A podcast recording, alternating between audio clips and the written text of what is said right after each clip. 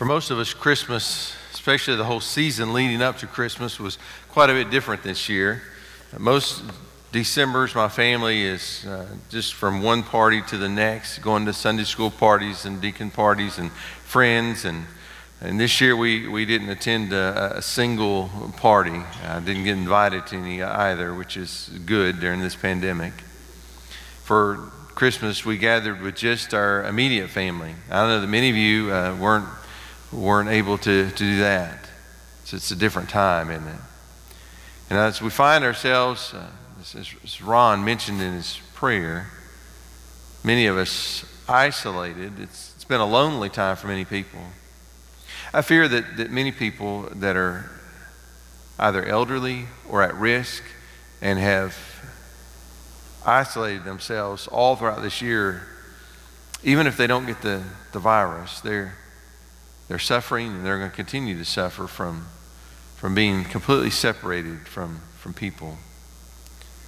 You know, as we think about the difference between this Christmas and past Christmases, it reminds me that uh, even those of us that are, that are more introverted realize that God created us for interaction. He created us for fellowship. He created us for relationship. So as we look into a new year, I really don't know what it's going to look like. If anyone had told me at the beginning of last year what this year would look like, I, it would have been difficult for me to conceive or believe that we would go through what we went through. And I don't know what this next year is going to look like. I'm very hopeful that uh, vaccine is going to make a tremendous difference. I'm going to wait and see how it works on y'all before I take it, but uh, I'm very hopeful that, that maybe uh, this will this will make a difference. And maybe some uh, concept like herd immunity may make a difference. I, I don't know. But I'm hopeful that at some point, something is going to work and we're going to find ourselves, if not back to normal, at least closer than we've been at any other time this year. You know, as we think about being created for fellowship and having a need to be in relationship with people, it's not just people that we were created to have a relationship with. You and I were created to have a relationship with God. And just like this pandemic has separated us from people, sin has separated us from God. And we come together to celebrate Christmas. We celebrate the fact that Jesus brought a cure for our greatest problem. In fact, the passage that was read earlier that we'll be focusing on today said, The Word became flesh and He dwelt among us. He dwelt among us. And as Jesus came and dwelt for those 30, 33 years, we don't know exactly how many, we saw just a taste of what is to come. Because through his sacrifice, God is bringing about a complete reversal of everything that separated us from Him. And one day, we'll no longer be distanced in any way from God.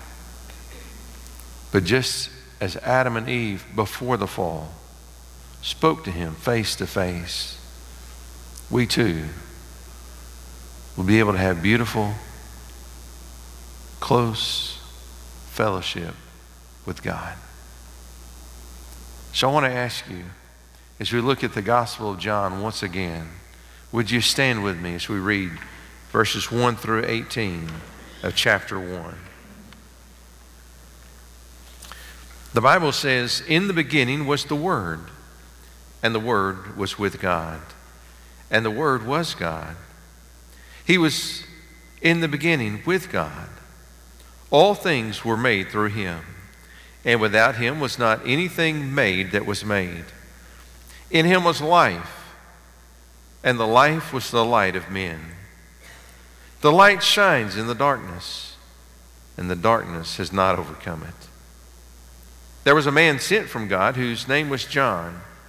He came as a witness to bear witness about the light, that all might believe through him. He was not the light, but came to bear witness about the light. The true light, which gives light to everyone, was coming into the world. He was in the world, and the world was made through him, yet the world did not know him. He came to his own, and his own people did not receive him. But to all who did receive him, who believed in his name, he gave the right to become children of God, who were born not of blood, nor the will of the flesh, nor the will of man, but of God. And the Word became flesh and dwelt among us. And we have seen his glory, glory as of the only Son from the Father, full of grace and truth. John bore witness about him and cried out, This was he of whom I said, He who comes after me ranks before me because he was before me. For from his fullness we have all received grace upon grace. For the law was given through Moses, grace and truth came through Jesus Christ. No one has ever seen God, the only God who is at the Father's side, he has made him known. Let's pray together. Father, we give thanks today that your Son has made himself known to us. Lord, may our focus not be upon what we have missed this season, but what we have received through the gift of your Son. We ask that as we read this passage and focus on it, that you show us the truth that was revealed through him. For it's in Christ's name that we pray. Amen. You may be seated. The Bible tells us that the Word became flesh the Word became flesh. In case there was any doubt about who the Word is, we see in verse 14 the Word became flesh and dwelt among us. The clear reference is to Jesus. He's described here as the Word. Throughout the Bible, he's given many titles and many names. The Bible describes him as the light of the world, the true light that was coming into the world. He is Emmanuel, God with us. And in this passage, He is the Word. The Word. So we think about that description. Only our Creator has such power and authority that with a word can create things that did not previously exist nor even conceived of. And yet the Word became flesh. We know that the Bible teaches us in this passage that the Word, that is Jesus, is one with the Father. It says in verse 1 In the beginning was the Word and the Word was with God, and the Word was God. He was in the beginning with God. Many people struggle to understand the concept of what we describe in the Bible as the, the Trinity Father, Son, and, and Holy Spirit. When I first started out in college as a religion major, I really thought that if I just took enough classes, they would answer all of my questions. And what I discovered was the more classes I took and the more I studied, the more questions I had. Worshiping God does not require us to be able to fully explain him nor fully understand him. It just requires us to fully believe in him. The reality is, is that we can't even explain our own spouse, can we? There's a lot that we can't explain and don't fully understand. And yet, we still love people. And we can still love God without fully being able to understand how three are one. Yet the Bible teaches us that in the beginning was the Word. You see, at Christmas, Jesus did not come into being, He just came into flesh. His beginning was not in Bethlehem. For in the beginning was the Word, and the Word was with God, and the Word was God. Through the prophet Isaiah, the Lord spoke. In Isaiah 44 6, it says, Thus says the Lord, the King of Israel and his Redeemer, the Lord of hosts. I am the first and I am the last. Besides me, there is no God. Most of us, when we think about the first and the last, the Alpha and the Omega, we think of what Jesus said in Revelation. But it was first said in the Old Testament through the prophet Isaiah. And so the Lord said to us that He was the first and the last. And He says, Besides me, there is no God. But then in Revelation 2 8, it says, Unto the angel of the church in Smyrna, write the words of the first and the last. Listen to this description who died and came to life. Friend, that's Jesus. He became flesh so that he might live in our place a perfect life dying on the cross, paying a penalty that he did not owe, and then yet come to life as he was resurrected from the dead, giving you and I the hope of future resurrection. Every time that I stand beside a grave, which is pretty often, now I look into the eyes of a family that are about to watch for the very last time that casket being lowered into the ground. I'm able to give them hope. Not because I have any power over death, but because we serve a God who has conquered death. And our hope is found in the fact that He came back to life. The Word became flesh and he dwelt among us. And he died and he came back to life, the first and the last. The Bible says, Besides me, there is no God.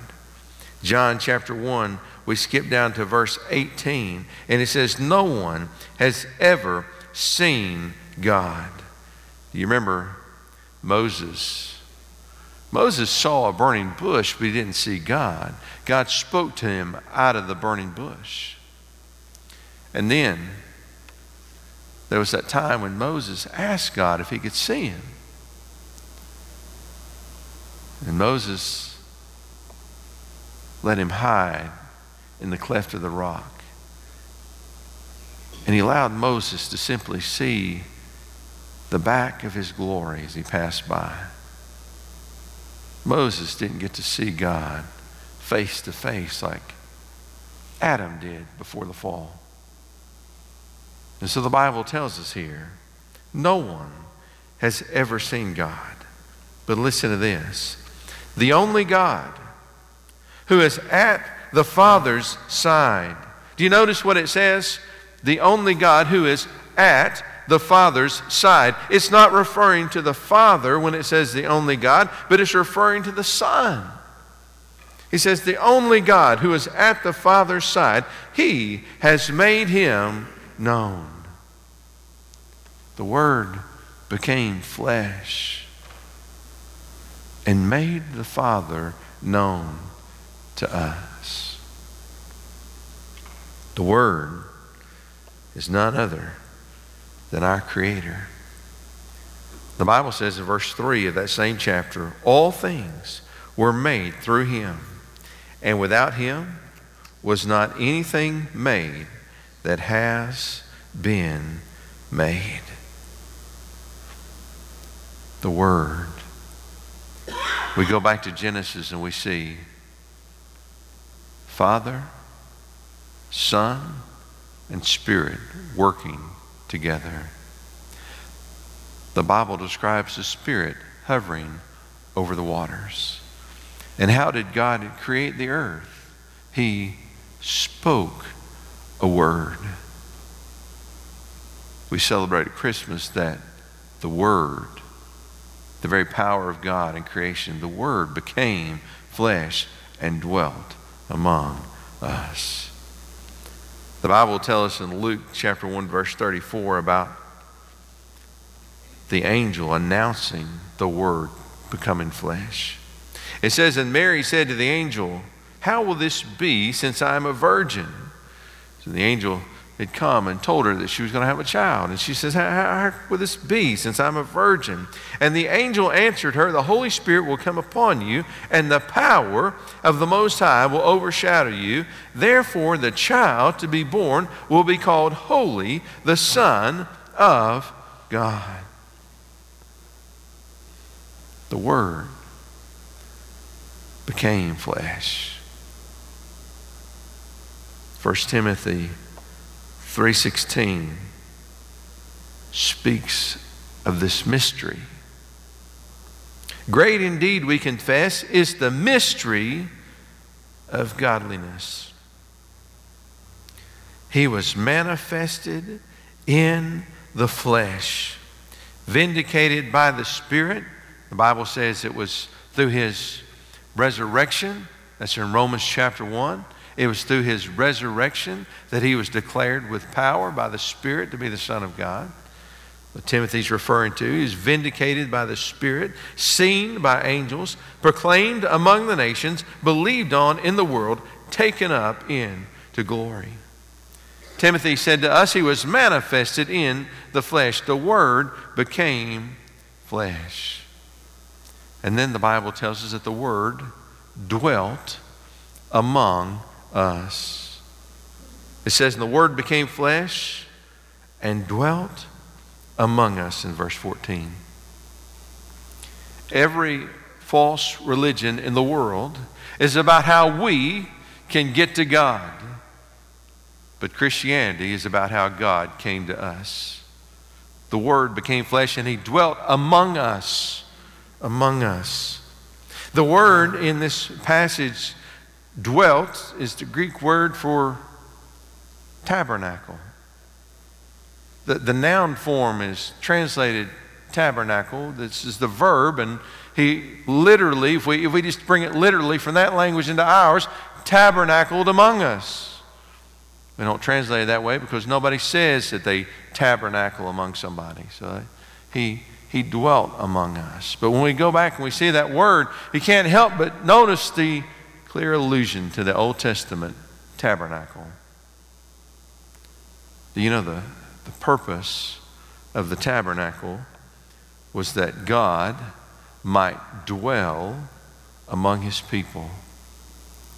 The Bible tells us, if you're not familiar, that there were two places of worship. First, there was the tabernacle that was the precursor to the permanent temple that would later be built. But the tabernacle was that very elaborate tent that Israel was able to move with them as they traveled through the wilderness. And in Exodus chapter 25, verses 8 and 9, we see the Lord giving the instructions about the tabernacle and explaining its purpose.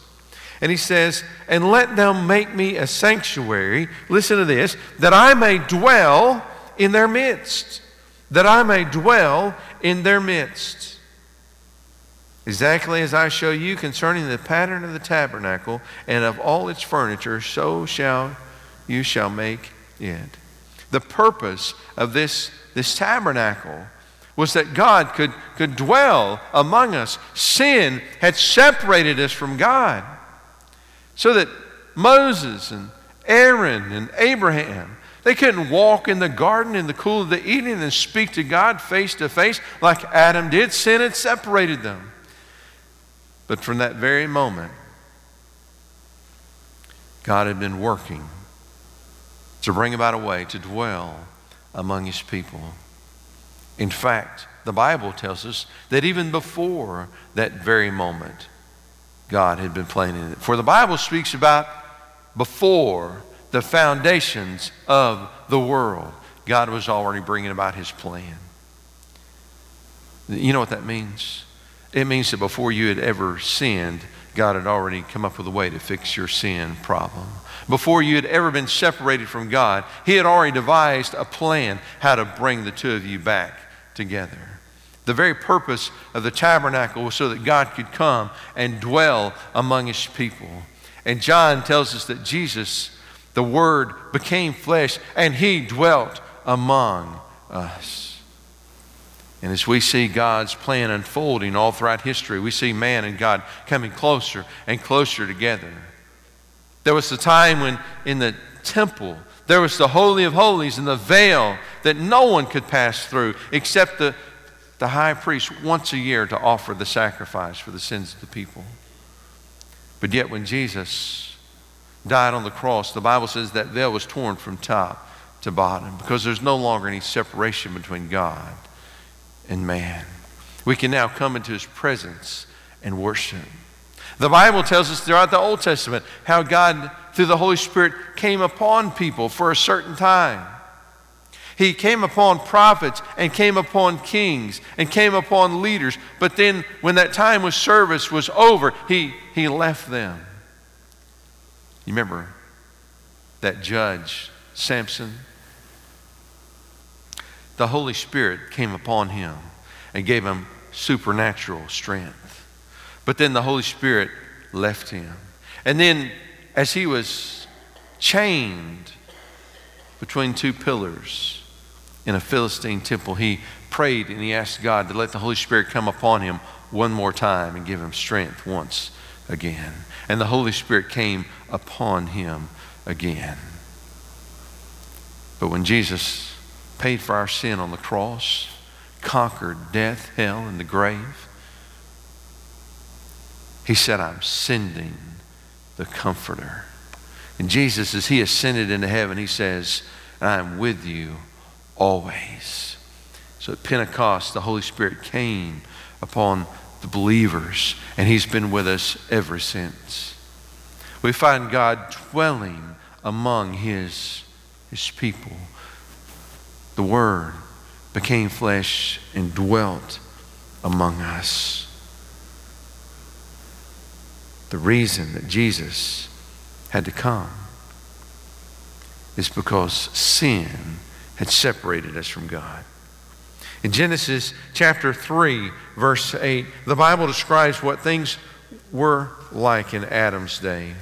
And it says, And they heard the sound, that is, Adam and Eve heard the sound and they heard the sound of the Lord God walking in the garden in the cool of the day. And the man and his wife hid themselves from the presence of the Lord. Previously, they had enjoyed fellowship with God, but now they heard him coming and they hid themselves among the trees of the garden. We skip down to verse 23 and verse 24.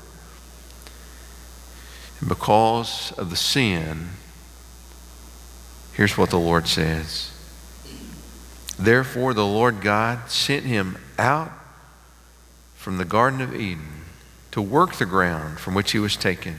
And he drove out the man. At the east of the Garden of Eden, he placed the cherubim and a flaming sword that turned every way to guard the way to the tree of life. God created Adam and Eve to have this beautiful fellowship with Him. Yet because of sin, He had to send them out. Because of sin, verse 24, it says He drove them out. And He not only drove them out, but He placed an angel to guard this beautiful garden where once Adam and Eve just walked and talked with God, but no more because of sin. What we celebrate at Christmas is that the Word became flesh and, and dwelt among us.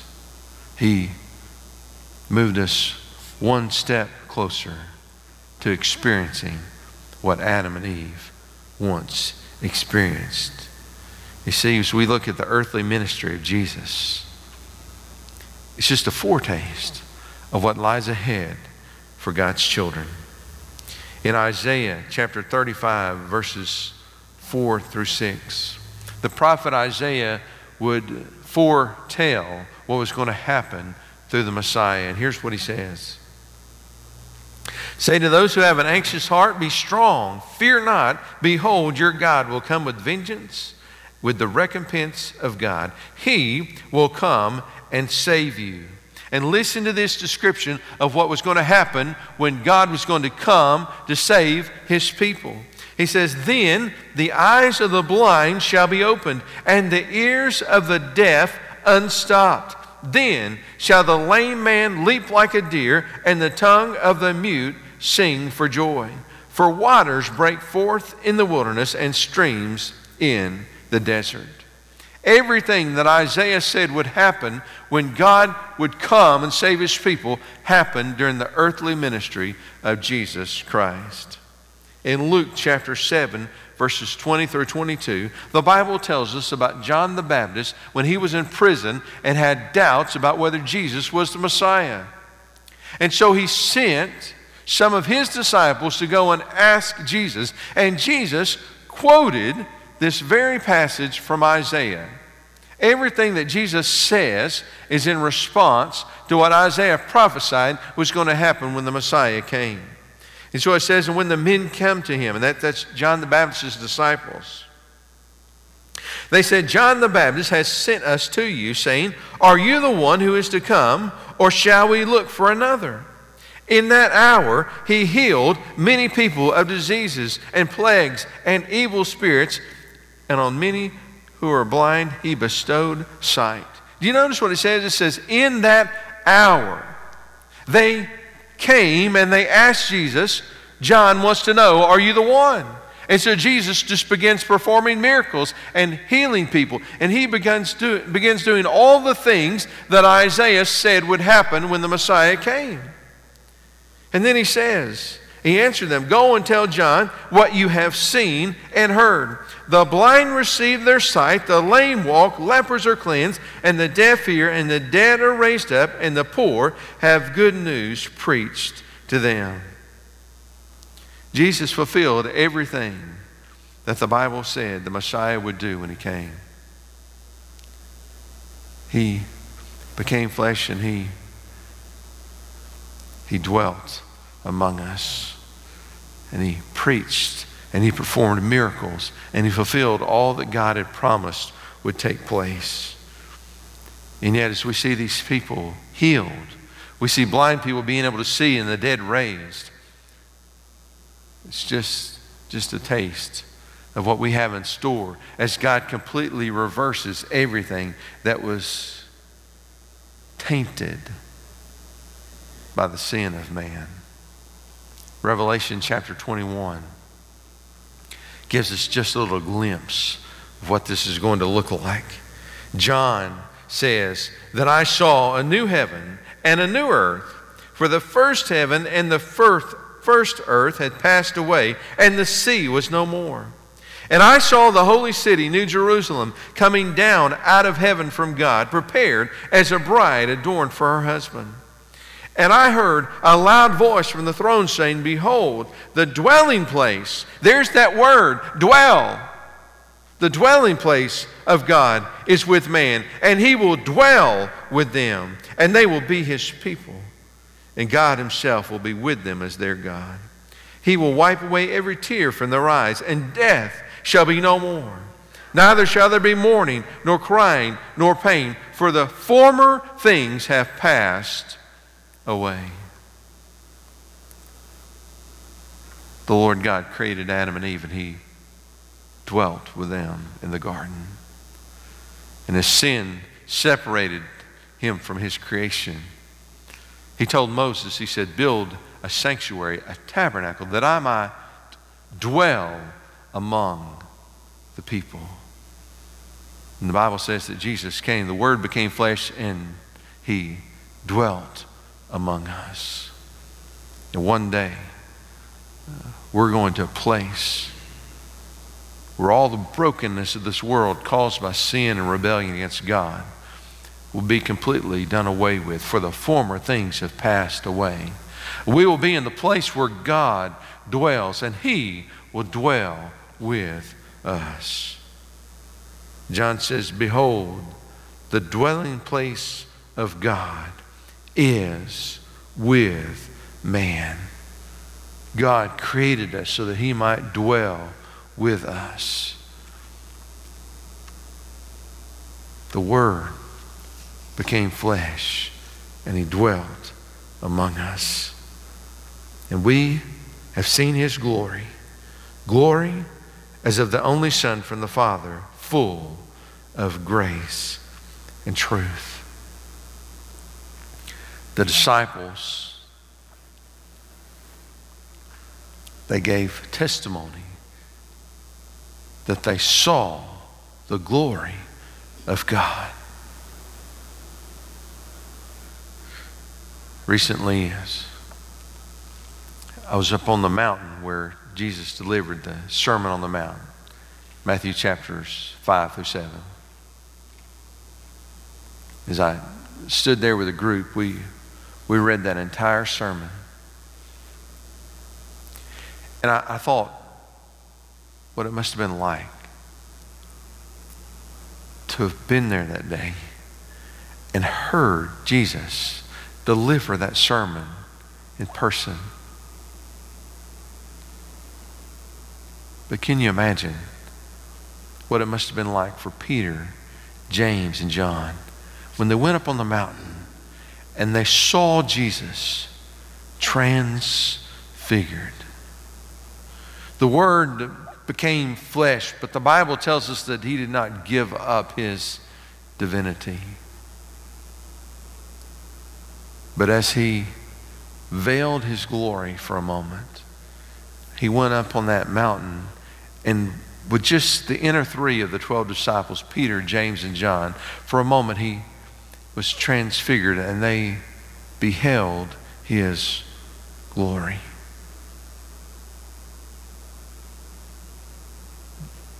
the Father spoke from heaven. And on two occasions, he said the same thing about his son. He said it in an audible voice that those present might hear. And the first was at his baptism. Matthew chapter 3, verses 16 through 7, it says, And when Jesus was baptized, immediately he went up from the water. And behold, the heavens were opened to him, and he saw the Spirit of God descending like a dove and coming to rest on him. And behold, a voice from heaven said, This is my beloved Son, with whom I am well pleased. Can you imagine what it would have been like to have been there that day and to hear the voice from heaven say, This is my beloved Son, with whom I am well pleased. Later, his disciples would hear the same thing on the mountain of transfiguration when they saw Jesus in his glory. Matthew chapter 17 tells us about it. It says, After six days, Jesus took with him Peter, James, and John, his brother, and he led them up a high mountain by themselves. And he was transfigured before them and his face shone like the sun, and his clothes became white as light. And behold, there appeared to them Moses and Elijah talking with him. And Peter said to Jesus, Lord, it is good that we are here. If you wish, I, I will make three tents here tabernacles, if you will. One for you, one for Moses, and one for Elijah. he was still speaking when, behold, a bright cloud overshadowed them, and a voice from the cloud said, This is my beloved Son, with whom I am well pleased. Listen to him. When the disciples heard this, they fell on their faces and were terrified. But Jesus came and touched them, saying, Rise and have no fear. And when they lifted up their eyes, they saw no one but Jesus only. The Word became flesh and dwelt among us. And John, who was there that day on the Mount of Transfiguration, John, who was there with Peter and James, John says, And we have beheld his glory. No one, verse 18, has ever seen God. The only God who is at the Father's side, he has made him known. This Christmas, you may have been separated from people. But, friend, there was no reason for you to be separated from God. For the Word became flesh, and He dwelt among us. And we have seen His glory. And it is full of grace, it is full of truth. He came so that we might dwell with God. Not everyone believed in him, and not everyone received him. And the same is true today. But if you and I do believe, and we do receive him, then he gives us the right to become children of God. This is what we celebrate this Christmas. Merry Christmas. Let's pray together. Father, we thank you for your gift that's, beyond our understanding. And Lord, I pray that in faith and belief we would receive your Son, become heirs of the promise, and become your children. Father, I pray today for any person that's here, any person that's watching, any person that's listening that's never received the Lord Jesus. I pray today that you give them faith. I pray that you draw them to yourself. And Lord, I pray that right now they call out to you in prayer. Ask for forgiveness and receive the gift of your Son. For it's in His name that we pray. Amen. Today, as we close, I want to invite you to respond to the Lord. If there's never been a time in your life that you've asked for forgiveness of your sins, forgiveness is just one prayer away for you. All you have to do is just from the sincerity of your heart, ask God in faith, and He will hear your prayer and He will forgive your sin. For those of us that have been consumed by so many of the cares of this world, let us refocus and give thanks to God this season for the greatest gift that He ever gave us the Lord Jesus Christ, who made it possible for us to dwell with God. Maybe you came here today. Maybe you tuned in on the radio trying to find a way that you could get to God. Friend, I have some really good news for you. God has already come to you, and He longs for you to receive Him. He created you so that you might be in fellowship with Him. He came to make it possible. And today, if by faith you'll respond to Him, you can receive this gift that He's given. So I invite you now, as we sing, would you respond to the Lord? Let's stand together as we sing.